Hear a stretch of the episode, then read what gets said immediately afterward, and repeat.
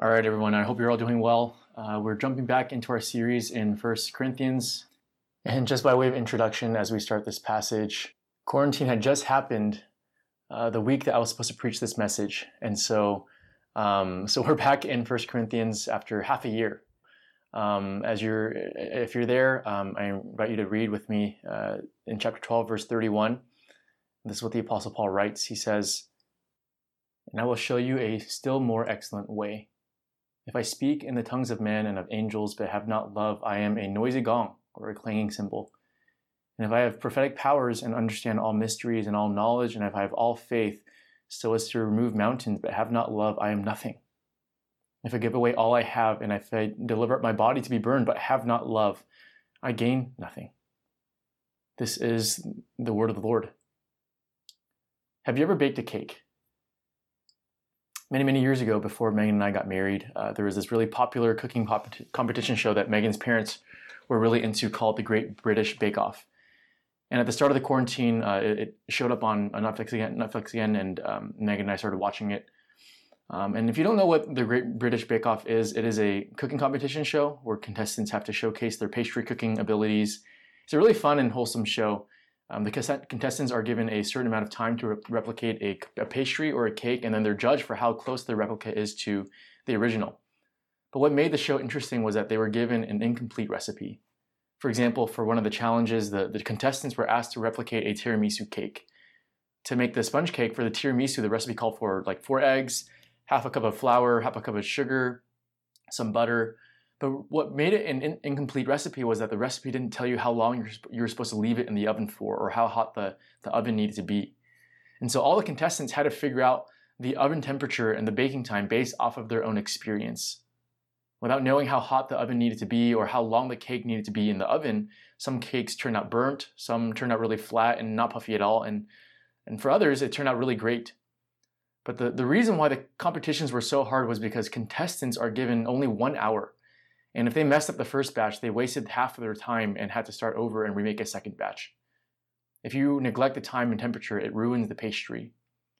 And what the challenge demo demonstrated was that it's not enough that you have the right ingredients or the right experience or the right talent if you don't have something so simple as the right temperature or even the right cooking time.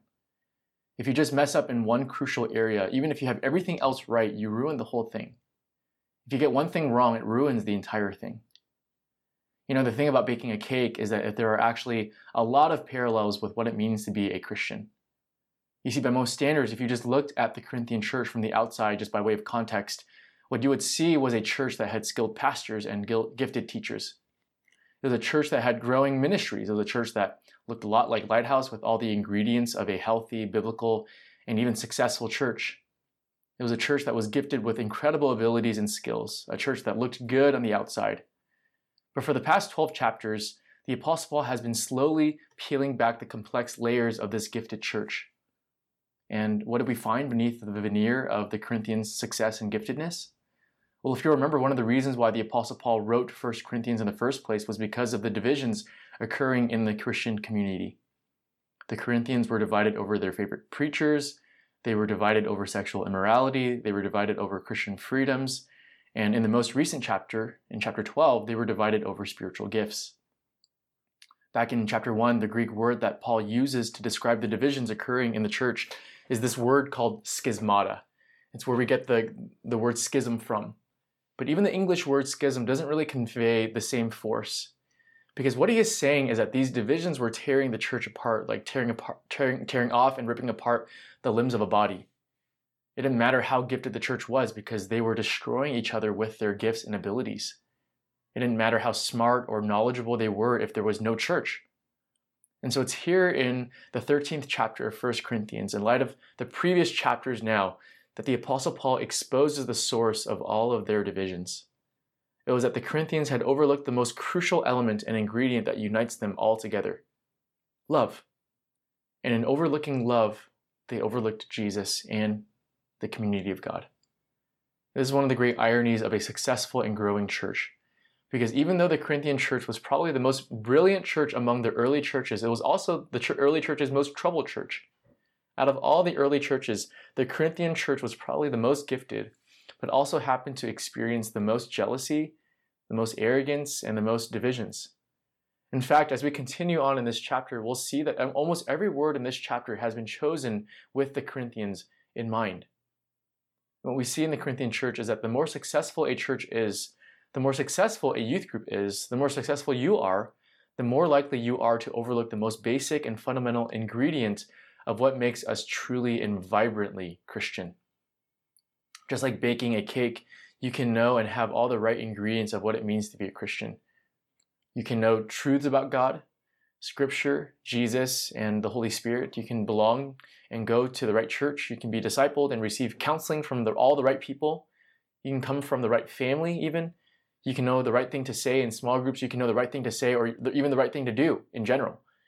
You can remember all the, the Friday night messages and keep all of your Friday night notes, which I'm sure all of you do. You can know right and wrong. You can be incredibly endowed with talent and ability. And from all outward appearances, you can give off the appearance that you are a successful Christian. But just like a cake, if you lack one crucial element, then not even all of the right and good things that you do will be enough.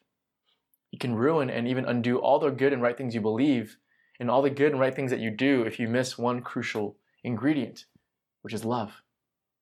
This is what the Apostle Paul warns us of in this famous chapter on love. 1 Corinthians is, uh, 13 is one of the most beloved chapters in the Bible. But taken out of context, it's one of the most beautiful treat- treatments ever, ever penned. But taken in context now, with the rest of 1 Corinthians, chapter 13 might actually be the most terrifying chapters in Scripture. Because without love, we are nothing. Without love for one another, everything that we do is rendered ineffective. God's evaluation is that we are nothing no matter what family we belong to, no matter how many friends that we have in youth group, no matter how popular we are, no matter how much we know, no matter how long we've been coming to youth group, no matter all the right things that you do, no matter how gifted you are. All of that will be ineffective and meaningless without love. And so the key idea is that a people centered on Messiah are a people who prioritize love. Two reasons why love must be our priority. The first is that without love, we are nothing. Let's take a look back at the end of verse 31 of chapter 12. Paul says, And I will show you a still more excellent way. Now, our passage comes off of the heels of uh, our, our passage from half a year ago, where the Apostle Paul encourages us to see the church as his body, with different and distinct body parts that serve different functions. And in the beginning of verse 31, the Apostle Paul calls us to desire the higher gifts. And the Apostle Paul repeats this same phrase in, in chapter 14, verse 1, when he says to desire the spiritual gifts, especially that you may prophesy. Now, why does Paul make this repetition? Why does he break off at the end of at the beginning of verse 31 and start it up again at chapter 14, verse 1? Was because the Apostle Paul wants us to see something. Chapter 12 and chapter 14 are two chapters on spiritual gifts, and chapter 13 is on love. Now, what's the point? Why, why do chapters 12 and 14 parallel while chapter 13 doesn't? And I've mentioned this term before in a, in a previous message, but when two chapters parallel, it's called an inclusio. Think of an inclusio like your favorite sandwich or burger. A sandwich contains two pieces of bread that sandwiches the stuff inside. And so if chapters 12 and 14 are the two pieces of bread, what is chapter 13? Well, by placing chapter 13 in the center between chapters 12 and 14, Paul is trying to show us that love determines how we use the gifts that Paul talks about in chapters 12 and 14. In other words, by placing love in the center, the Apostle Paul is showing that love isn't only at the center of the chapter, but love is the center and foundation of all that we do. As if to say that the cause of the divisions and conflicts that were occurring in the church weren't as a result of the other person or how difficult they are being, but because of their lack of love and concern for the other person. And so, whatever you think is important in your life right now, whether it's your grades, your, your classes, your extracurriculars, your time, your preferences, your, your friends, your relationships, your gifts, your abilities, your talents, whatever it is, by the more excellent way. The Apostle Paul is saying that our love for one another must sit as the undergirding motive in all that you do, especially during a time that we live in right now. What the Apostle Paul is hinting at is that there is something more important than gifts, talents, or abilities. It's love. Why? We'll take a look at the first at the next verse. If I speak in the tongues of men and of angels but have not love, I am a noisy gong or a clanging cymbal. Now, the gifts of tongue, the gift of tongues that the Apostle Paul talks about simply refers to being able to speak foreign human languages that they did not learn from a semester or two of Spanish or Japanese. In other words, the, the gift of tongues was a miraculous ability to speak a language that was completely untaught. And much, much ink has been spilt over what Paul meant by the tongues of angels. So I'll just give you the TLDR. The tongues of angels were really just mere hyperbole, I think. There's no angelic language because angels don't normally speak. Angels don't have physical bodies. Like God, they are immaterial in spirit. But angels can take on human form, and when they do, they have only ever spoken in human languages that people understood. And so, what is Paul saying in, here in this verse? Is that hypothetically speaking, even if I did speak with linguistic powers, earthly or even heavenly, apart from love, apart from a deep and genuine care and concern for the other person, I am just a loud and annoying noise, like a noisy gong or a clanging cymbal. But notice carefully what the Apostle Paul isn't saying. The Apostle Paul isn't saying that the, that the gift itself is a noisy gong. The speech, the truth, and the words themselves aren't the sound of a noisy gong. He says that he is a noisy gong. In other words, if what you say and how you say it, no matter how correct it is, no matter how truthful it is, no matter how funny it is, no matter how eloquent you are, no matter how good you are with your words, no matter how much the other person needs to hear it, if it is said without a deep concern and compassion for the other person, love, and if it is said in an, uncompassionate manner, in other words, if it is said without love, Paul says that you are a noisy gong. Now, this is what Paul doesn't mean by love when we are talking with someone whom we disagree with, whether it's on pho or politics or theology, music, biology, whatever it is, love does not mean agreeing with them. Love does not mean affirmation.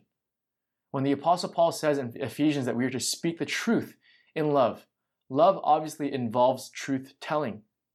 In fact, the Apostle Paul, just a few verses later, will write that love rejoices with the truth. Love is not at odds with truth, it is opposed to evil. But that is not usually the problem for most of us. Paul's problem isn't that we love truth too little, but that we love truth. We love being right. We love our cause. We love our opinions. We love our thoughts.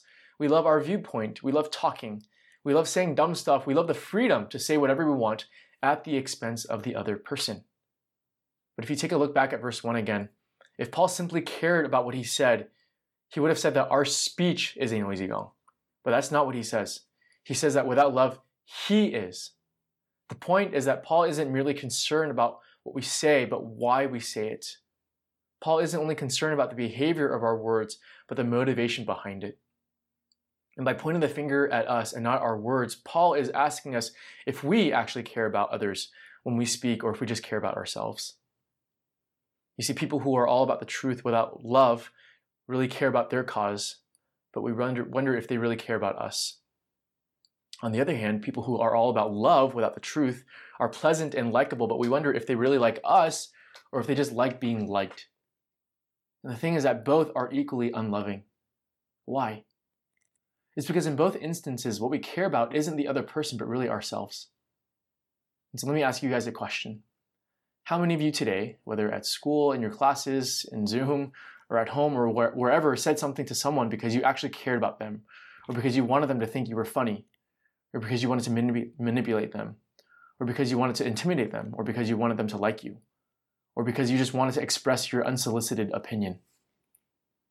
You know, one of the challenges of living in a digital, digital age like ours is that we constantly feel the need to say and express whatever we want to say, to give our opinion on just about everything, whether it's politics, our teachers, how we dress, um, or how others dress, how our parents parent, to talking behind people's backs we think that people need to hear what I really think, and I'm going to push that the green, the blue or green send button, whether they like it or not.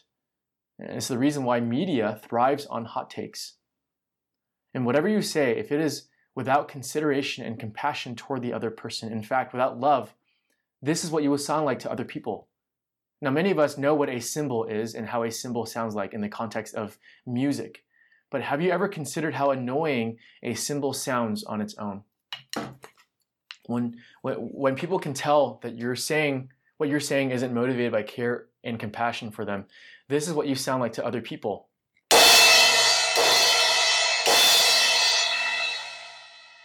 When you talk about politics without love, this is what you sound like.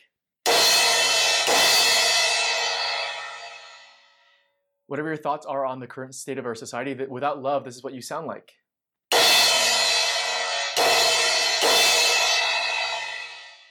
Whatever your thoughts are on wearing face masks or social distancing or whatever, without love, this is what you will sound like.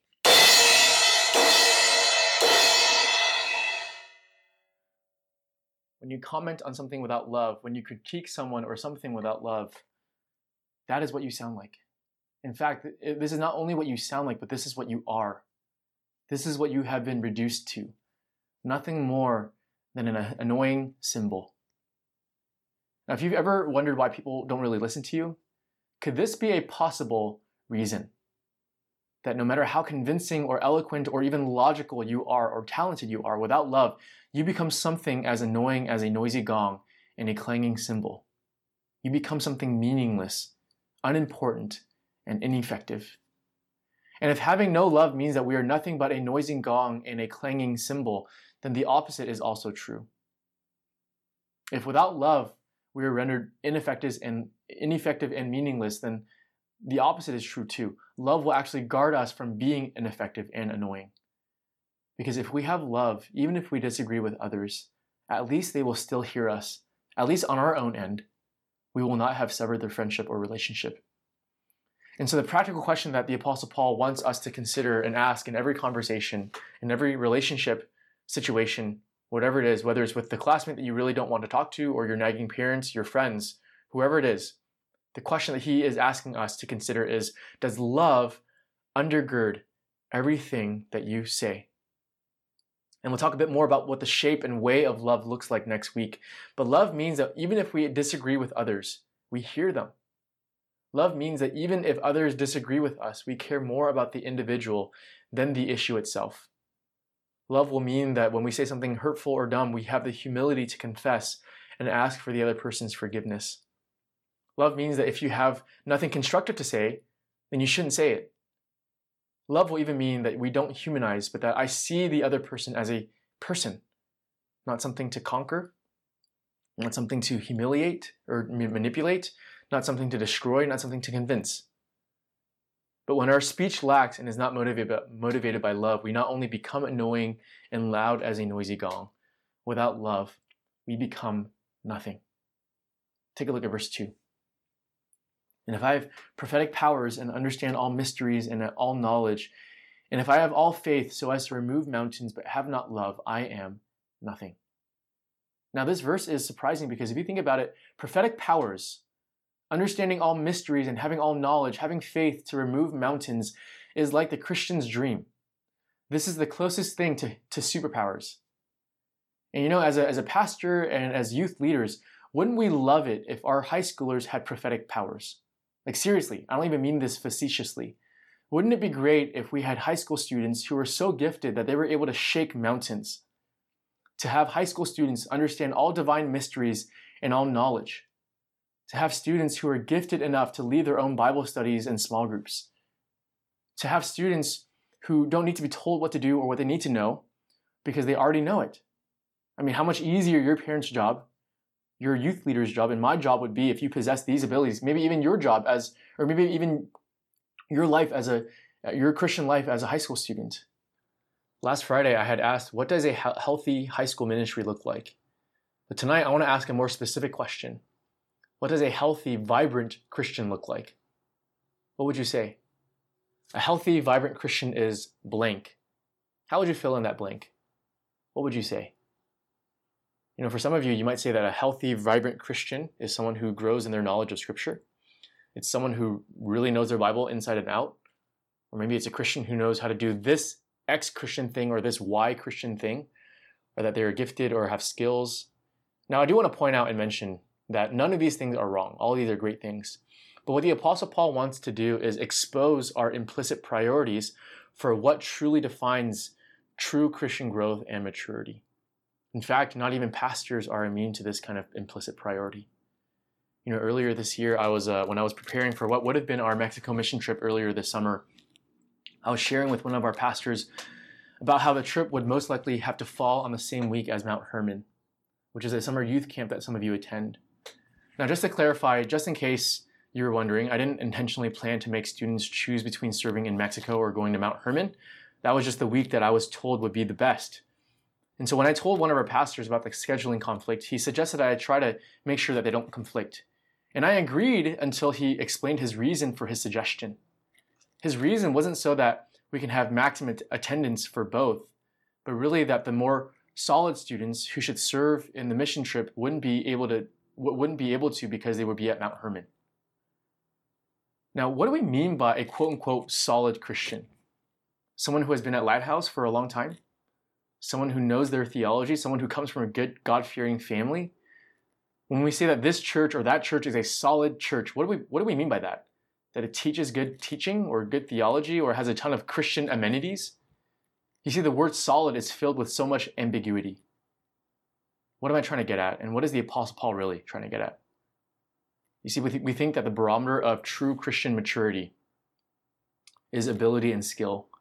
But the barometer of true spiritual maturity for Paul is love. How would the Apostle Paul fill in the blank? A healthy, vibrant Christian, according to the Apostle Paul, is a Christian who is loving.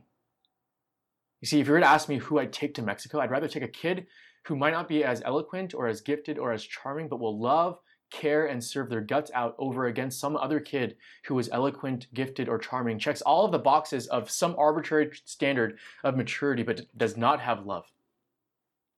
You see, gifts, abilities, skills are just the cherry on top of a Christian because if you were to remove them, a Christian's core identity and center would still remain the same, still loving.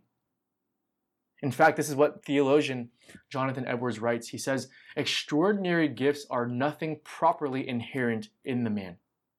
And they are excellent things, but they are not properly, properly excellencies in the nature of the subject any more than the garments which he wears. In other words, the garments aren't essential to who he is as a, as a human being. You know, there's a scene in Spider Man Homecoming where Tony Stark disciplines Peter by taking his suit away. And as Tony threatens to take his suit away, this is what Peter says in reply. He says, Please, Mr. Stark, this is all I have. I am nothing without this suit. And Tony Stark replies, If you are nothing without this suit, then you shouldn't have it. You see, gifts and abilities are like clothes. They're good to have, they keep you warm, but they don't add value to who you are. So that if these gifts and abilities were removed or replaced or even added, the core of who you are is not tied to nor dependent on these gifts and abilities. The Apostle Paul wants to guard us from the danger of equating spiritual gifting with spiritual maturity. One is not the same as the other. Rather, the Apostle Paul wants to change our value system by showing us that what is confirmatory of a Christian standing before God isn't how much they know, how much skill they have, or what family they belong to. The definitive confirmation of a Christian standing before God is love. And so, taken in this way, according to the Apostle Paul, love isn't just a nice thing that Christians do or have. Love is the essential marker that sets you apart as a child of God. In other words, love is the litmus, litmus test of authentic Christianity. This is the gravity of what the Apostle Paul is saying. Paul doesn't say if you don't have love, then prophetic powers, understanding, and faith are nothing. Rather, more fundamentally, he says that if you don't have love, then you are nothing. And consider the spiritual arithmetic of Paul's equation. To have and possess everything yet without love means that you are a spiritual zero. In Paul's estimation, everything plus no love doesn't equal everything. Everything plus no love equals zero still. In other words, the, what the Apostle Paul is saying is that if you are not loving, then you are nothing. No matter what you have, no matter what kind of spiritual pedigree you come from. But it's a little extreme to say that we are nothing without love, isn't it? But notice why he says it. He says, even if you have faith to remove mountains, if you don't have love, you are nothing. Now, why would Paul say this?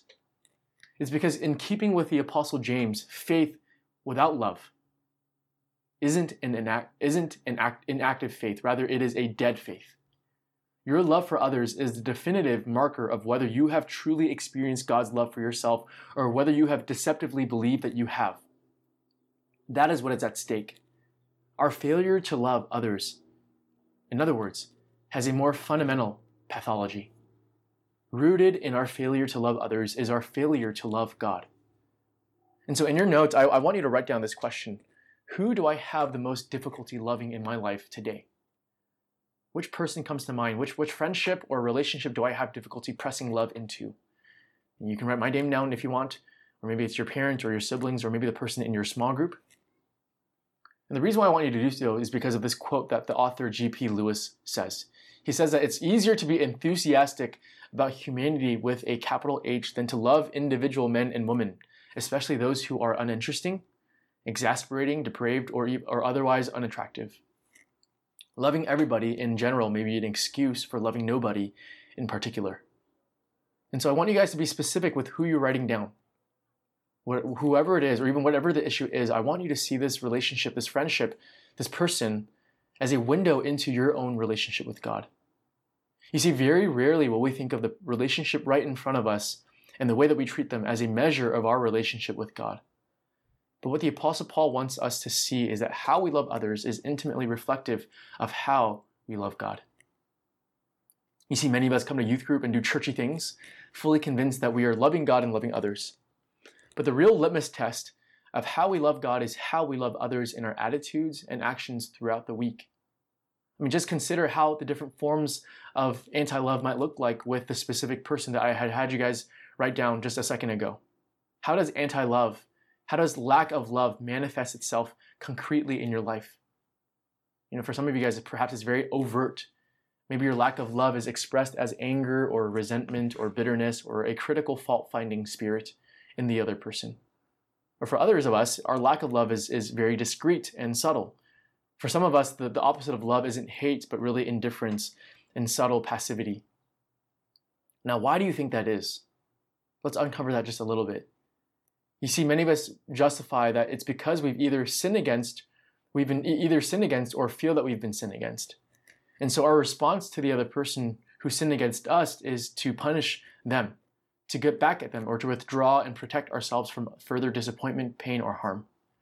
But notice what's happening in this dynamic. This isn't just a breakdown of a human relationship with another person, it's fundamentally a breakdown of a divine human relationship with God. What's happening beneath the surface of our anti love is that there is a breakdown of trust and hope in the living God. We lash out in response to others, not because of the other person, but because of how our idolatries are threatened. For some of us, a form of anti love is by moving against others by responding with hatred and malice because we believe that the other person has threatened our sense of comfort or security or safety. For others of us, a form of anti love is by moving away from others, by responding with shyness and isolation because we can't stand the possibility of the other person rejecting us or the thought of the other person disapproving us. And then for others of us, a form of anti love is by moving toward others, by appeasing others, not because we like them, but because nothing feels as good as the affirmation of others. Do you, ha- do you notice what's happening in all these forms of anti love? Whatever reigns in our hearts will also reign over our movement toward, movement against, or movement away from others. You see, whatever your heart gives allegiance to will end up worship, will end up serving that master. So that so that when that when the master of approval or comfort or security is threatened, all manners of anti-love will manifest. If you look at all these forms of anti-love, they are all simply different forms of and manifestations of self-love, self-protection, and self preservation. These things become our functional God and become the driving force behind all manifestations of our anti love. And so, really, the breakdown, like I mentioned, the breakdown of a friendship with a person is fundamentally rooted in the breakdown of a covenant friendship with the living God. A broken friendship with a person is a broken friendship with God Himself. Now, as you consider and think about who this difficult person is, and as we consider love in very concrete ways for this person, you might be wondering, well, what about the call to love those who consistently and even dangerously violate their own responsibility to love? And I'll try to tackle that very challenging and troubling question in next Friday's message. But just so that you know that it's on my mind, my brief response is that our love and care for dif- difficult people doesn't exist by itself. In other words, our love and care for other people, especially those who are those who consistently violate our trust and our love, must also be informed by other virtues like wisdom or justice or even holiness. Does love always look like moving toward those who consistently violate your trust? A love that is informed by wisdom will lead us to consider that there are other alternative ways of loving someone while ensuring that you are safe and not taken advantage of. Love informed by wisdom will mean that sometimes, in order to love this person, we must move away from them. Sometimes love requires moving away from the one you love so that you do not participate in evil. Or you may need to create distance in an abusive or toxic friendship or relationship. Love that is informed by justice and holiness will also look differently as well.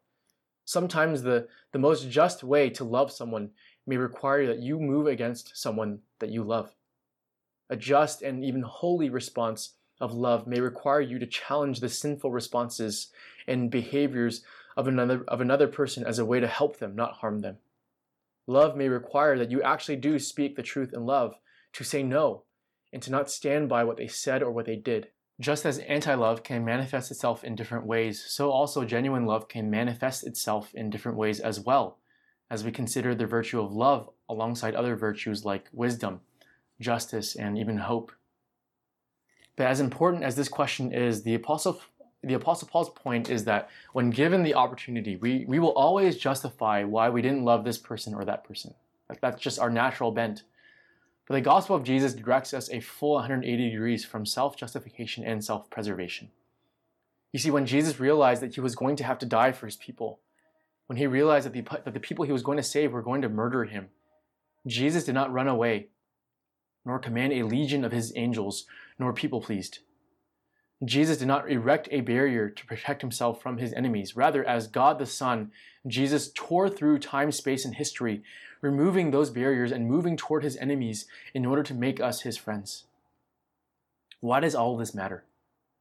Again, it's because how we love others or fail to love others will demonstrate whether we have come to know this God who loved without limits. Our failure to love says more about us and the state of our own hearts than it does for the other person. And so, without love, the first point is that without love, we are nothing. That brings us to our second and final point. Without love, we, we gain nothing. Take a look finally at verse 3. If I give away all I have, and if I deliver up my body to be burned, but have not love, I gain nothing. Now, what the Apostle Paul points out in our last verse is that it is possible to do, to do the right things for all the wrong reasons. And you know, I think some of us know people like this you know, back when the youth ministry was still a lot smaller, there was a, a youth staffer who had served in the youth ministry. And don't worry, he doesn't serve on youth staff anymore. But part of what made my job so difficult as the new youth pastor wasn't only the fact that the, the youth ministry was growing, but also the fact that this youth staffer would show up to youth group consistently every Friday, demonstrably showing that he did not want to be there. It was very obvious that he did not want to be there. Now, on the one hand, despite the fact that he made it clear that he did not want to be there, I was glad that he would still show up on time, attend our youth staff meetings, contribute and serve and lead small groups and stick around until youth group ended. I was thankful for that. But I knew, and everyone, everyone else knew, that he clearly did not want to be there. It, it was honestly like walking on eggshells around him. But as much as I appreciated that he did what he needed to do as a leader, that he checked off all the right things he needed to do as a leader, there was a clear disconnect between his actions and his motivations. And you know, someone might say, well, at least he, he went, right? And that's true, he did. But according to verse 3, does it even matter what he did? Or does it even matter that he did show up in the first place? Did he gain anything by serving in a ministry that he didn't want to be a part of? And so let me ask you how, would you assess this leader? Would you say that he was faithful or even loving? Why or why not? Do you think that the, the youth ministry and the students at the time that he served were they honored and loved by his leadership and his presence despite clearly not wanting to be there? What do you guys think? And this is what the Apostle Paul is trying to get at in this verse. In bringing up two of the most sacrificial things that a person could do giving all away, giving away all that you had, and giving up your entire body. The Apostle Paul was pointing to the fact that it's completely possible for someone to do the right thing honorable things for all the wrong reasons. You see, in the first point, to love as God loves means that we need to recognize and be on the lookout for anti love. But in the second point, to love as God loves means that we need to recognize and be on the lookout for counterfeit love as well. Anti love and counterfeit love are really two sides of the same coin. Counterfeit love is the most deceptive kind of anti love because we can pretend that our outward actions are loving while masking our unloving motivations. And we can get away with it without ever changing. Just as we had seen earlier, you can serve your tail off in youth ministry as a counterfeit love for all the wrong reasons. You can serve and submit to your parents, not because you love them, but because you just want them to get off your back and to stop nagging you. You can show up to youth group diligently and still come, which is a great and a right thing. Not because you, but not because you actually care about the people here or because you want to grow and learn, but because you can appease your parents and get them off your back. You can be nice to others, not because you actually care about being nice or you care about the other person, but because being nice has utilitarian value. And people are more inclined to give you what you want when you're being nice. You see, it is possible to do the right things, to say the right things, and even believe in all the right things for all the wrong reasons. It's possible, it's possible to appear self-sacrificial while not actually being self-sacrificial at all. Why is this a danger? The danger is that we can do all the right things for others and even things for God, while our hearts are far from people and from God. This was precisely the problem of the Pharisees and even the problem of the Israelites during the time of Isaiah just by way of example, if you found out that your friend's mom was at the hospital and you showed up to see your friend and their family and they thank you for coming and in reply you said, no problem, it's my duty to come to see you. Would they be more honored by your presence or less honored by your presence? What the, Paul, the Apostle Paul wants to show us is that the motives of the heart are critical to the quality of our love for God and others. Listen even to what Paul says in 2 Corinthians chapter 9, verses 6 to 7. He says, uh, each one must give as he de- decided in his heart, not reluctantly or under compulsion, for God loves a what? Loves a cheerful giver. Now, why does the Apostle Paul say that God loves a cheerful giver? It's because it's only the cheerful giver who can appropriately honor God. God is not pleased when people are act generously but don't do it gladly. Who people who who will give but will clench their fists as they give. I think we can understand this on a human level. We, want, we don't want someone to do something for us if they didn't want to do it in the first place. Because that isn't love, that's just sheer ob- obligation. And it's super whack. But as we seek to love like God, what we see in God's love for us is that it is a self initiated love rather than an obligatory love. When God loved us, it wasn't some feeling of niceness toward us. God tangibly and concretely stepped into creation to save us. That was a, a divine act of love. It wasn't a mere feeling of warm fuzzies. But why did he choose to? Why did God choose to act in this way? It was simply because he wanted to. In Jesus, God didn't save humanity as it was his, as if it was his duty to. Was God obligated to save humanity? By no means. God is the God without measure, who is constrained by no one or anything. And so the fact that God did save us demonstrates that he did so only because he wanted to, not because he was obligated to. And so what is the application of of even God's act of loving us and saving us. What is the application even of this verse? Well, the, fir- the first and perhaps most obvious is that this verse encourages us to step back in our relationships, friendships, the things that we do in the Christian life, and even search our motivations for doing stuff. And it causes us to ask ourselves, why am I even doing this in the first place? Is it because I love God and this other person, or is it because I'm just seeing this person as a further, further end of mine is it just to make myself look good? Like, what are the reasons for why I do what I do in the Christian life? Secondly, the second application is that the desire to love God, and uh, according to this passage and verse, the desire to love God and people with our whole hearts must be relentlessly pursued. You see, the thing is that the desire to love others and to want to love others doesn't just magically appear, it has to be fought for. When we don't feel like doing something that we ought to do, the answer isn't to just do it, that is how hypocrites are created. The authenticity of our love should be called into question when we do all the right things but don't do, do it for the right reasons. I mean, that's what the Apostle Paul is really trying to say. And what this tells us is that love is certainly not less than an action, but more than an action. And at the same time, while love is certainly more than feelings, love is not less than feelings too. Does this mean that we shouldn't do something if we don't feel like doing it? Well, of course not. But that's why it must be called into question, why we must dig deeper into the motives of our hearts. Why don't we feel like doing it? From where does this lack of desire come from? And so to relentlessly pursue the desire to love God and others requires that we wrestle with why our hearts are cold toward God and others. It requires that we regularly confess the coldness and duplicity of our own hearts. It requires a continual reflection upon the love of God for us in Jesus Christ. Because the reality is that we can't begin to approach maturity in love unless we approach maturity in grasping something of the dimensions of God's love for us.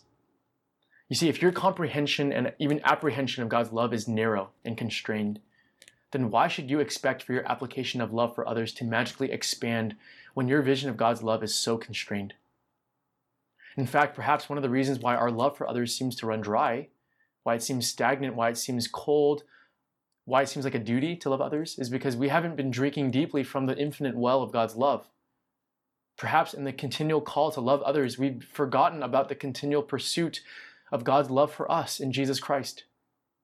Perhaps we've become imbalanced by overemphasizing the imperative at the expense of the indicative. Perhaps we've been mustering up love on our own strength and on our own power. Perhaps that's why we feel guilty when we fail to love well, and why we feel self righteous when we seem to love well. Sometimes, if we happen to be in a fairly easy season of relationships in our, in our lives, we can easily forget that the capacity for, our, for love is not self generated. It's easy to forget that the capacity to love others is not a natural, safe self capability. And it's often in the face of difficult relationships that we actually come to realize that, that loving others is not natural, but really supernatural. It is in the midst of hard conversations and difficult people that we come to realize how hard it actually is to love others. Hard relationships remind us that love is a spirit spirit generated virtue. So, on the one hand, love must be something that we actively cultivate. Yes, we, we must work hard uh, to do it. Love is one of the most worthwhile enterprises of the Christian life, but it doesn't make it any easier. And so we work hard at loving. But on the other hand, too, we must never forget that it is a gift from God. As much as we are called to act in love, we recognize too that love is a fruit of the Spirit, that it doesn't come from ourselves, it can't be generated from ourselves, at least genuine love. I mean, think about the person that I had you guys write down. Are you asking God for this spirit generated virtue to love this person? to move into their lives, to seek reconciliation, to resolve conflicts? Or have you sim- simply given up and written them off as someone who is too far beyond the grace of God and the love of God? Now, let me wrap this up. So, for some of you, you guys have been faithfully giving and giving and giving. And for, for many of you guys, love hasn't been a, a, a drudgery, but really a delight. But the fact that you keep reaching out, you keep pursuing, and you keep forgiving and the impact of your love for others is met by continual rejection, apathy, or even lack of rec- rec- recognition. And that discourages you. I think for many of us, I think it's safe to say that the experience of having love thrown back in our faces is pretty universal. But this is precisely the kind of re- rejection that God experiences constantly from us, his people. Know, if you think about it, if you think, if you think about the incarnation of Jesus Christ, the incarnation is the, is the climax of a love story gone sour. God, through the ages, down through the ages, has loved us perfectly, pursued us passionately, provided for us in concrete, intangible ways. God gave, gave, and gave, and He wanted to. And yet His gracious and continual giving was met by our ungrateful and continual opposition. But rather than rejecting His people once and for all, when He could have, God continued. He wanted to.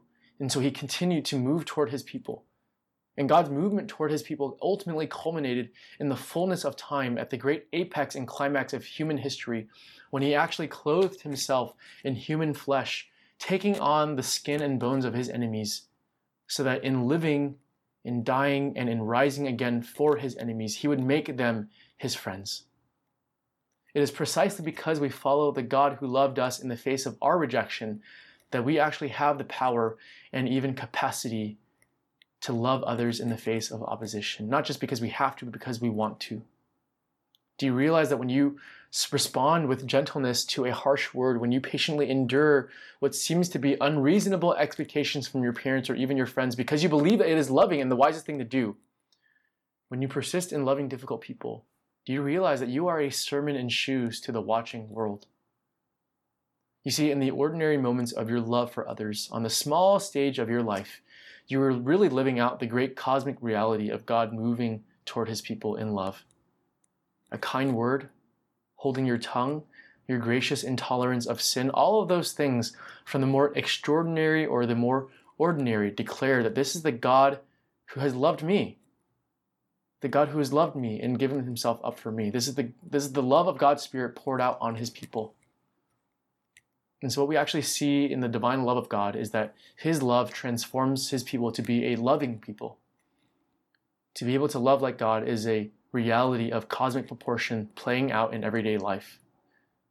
The invisible God takes on visible shape in the, li- in the love and life of Christians who sacrifice for each other and the wider world. Does that give you hope in loving others well today? As we align ourselves with the God who is love, as we love as God loves, doesn't that infuse our attempts to love with hope and perseverance? Why? It's because what we've seen in the love of God, in His conquering our own rebellious hearts, is that lo- God's love cannot be thwarted. God's love has conquered our hearts, and when we love others, we are aligning ourselves with a love that cannot fail. It will not return void. Your love for others will not be meaningless in the grand scale of God's love for us. Let's pray together. And Father, we do pray and ask that you would help us eh, upon deeper reflection upon your great love for us, upon deeper reflection of, of how we have opposed you, and yet you still chose to and wanted to love us by even coming eh, in, in the Son as, as, the, as, as, as Jesus Christ to die for us. We do thank you. We do ask that that divine love and that divine shape of love would, would enable us and empower us to love boldly to love humbly, to love sacrificially, to love wisely, and in doing so, reflect your great love for us in Jesus Christ. And it's in His name that we pray. Amen.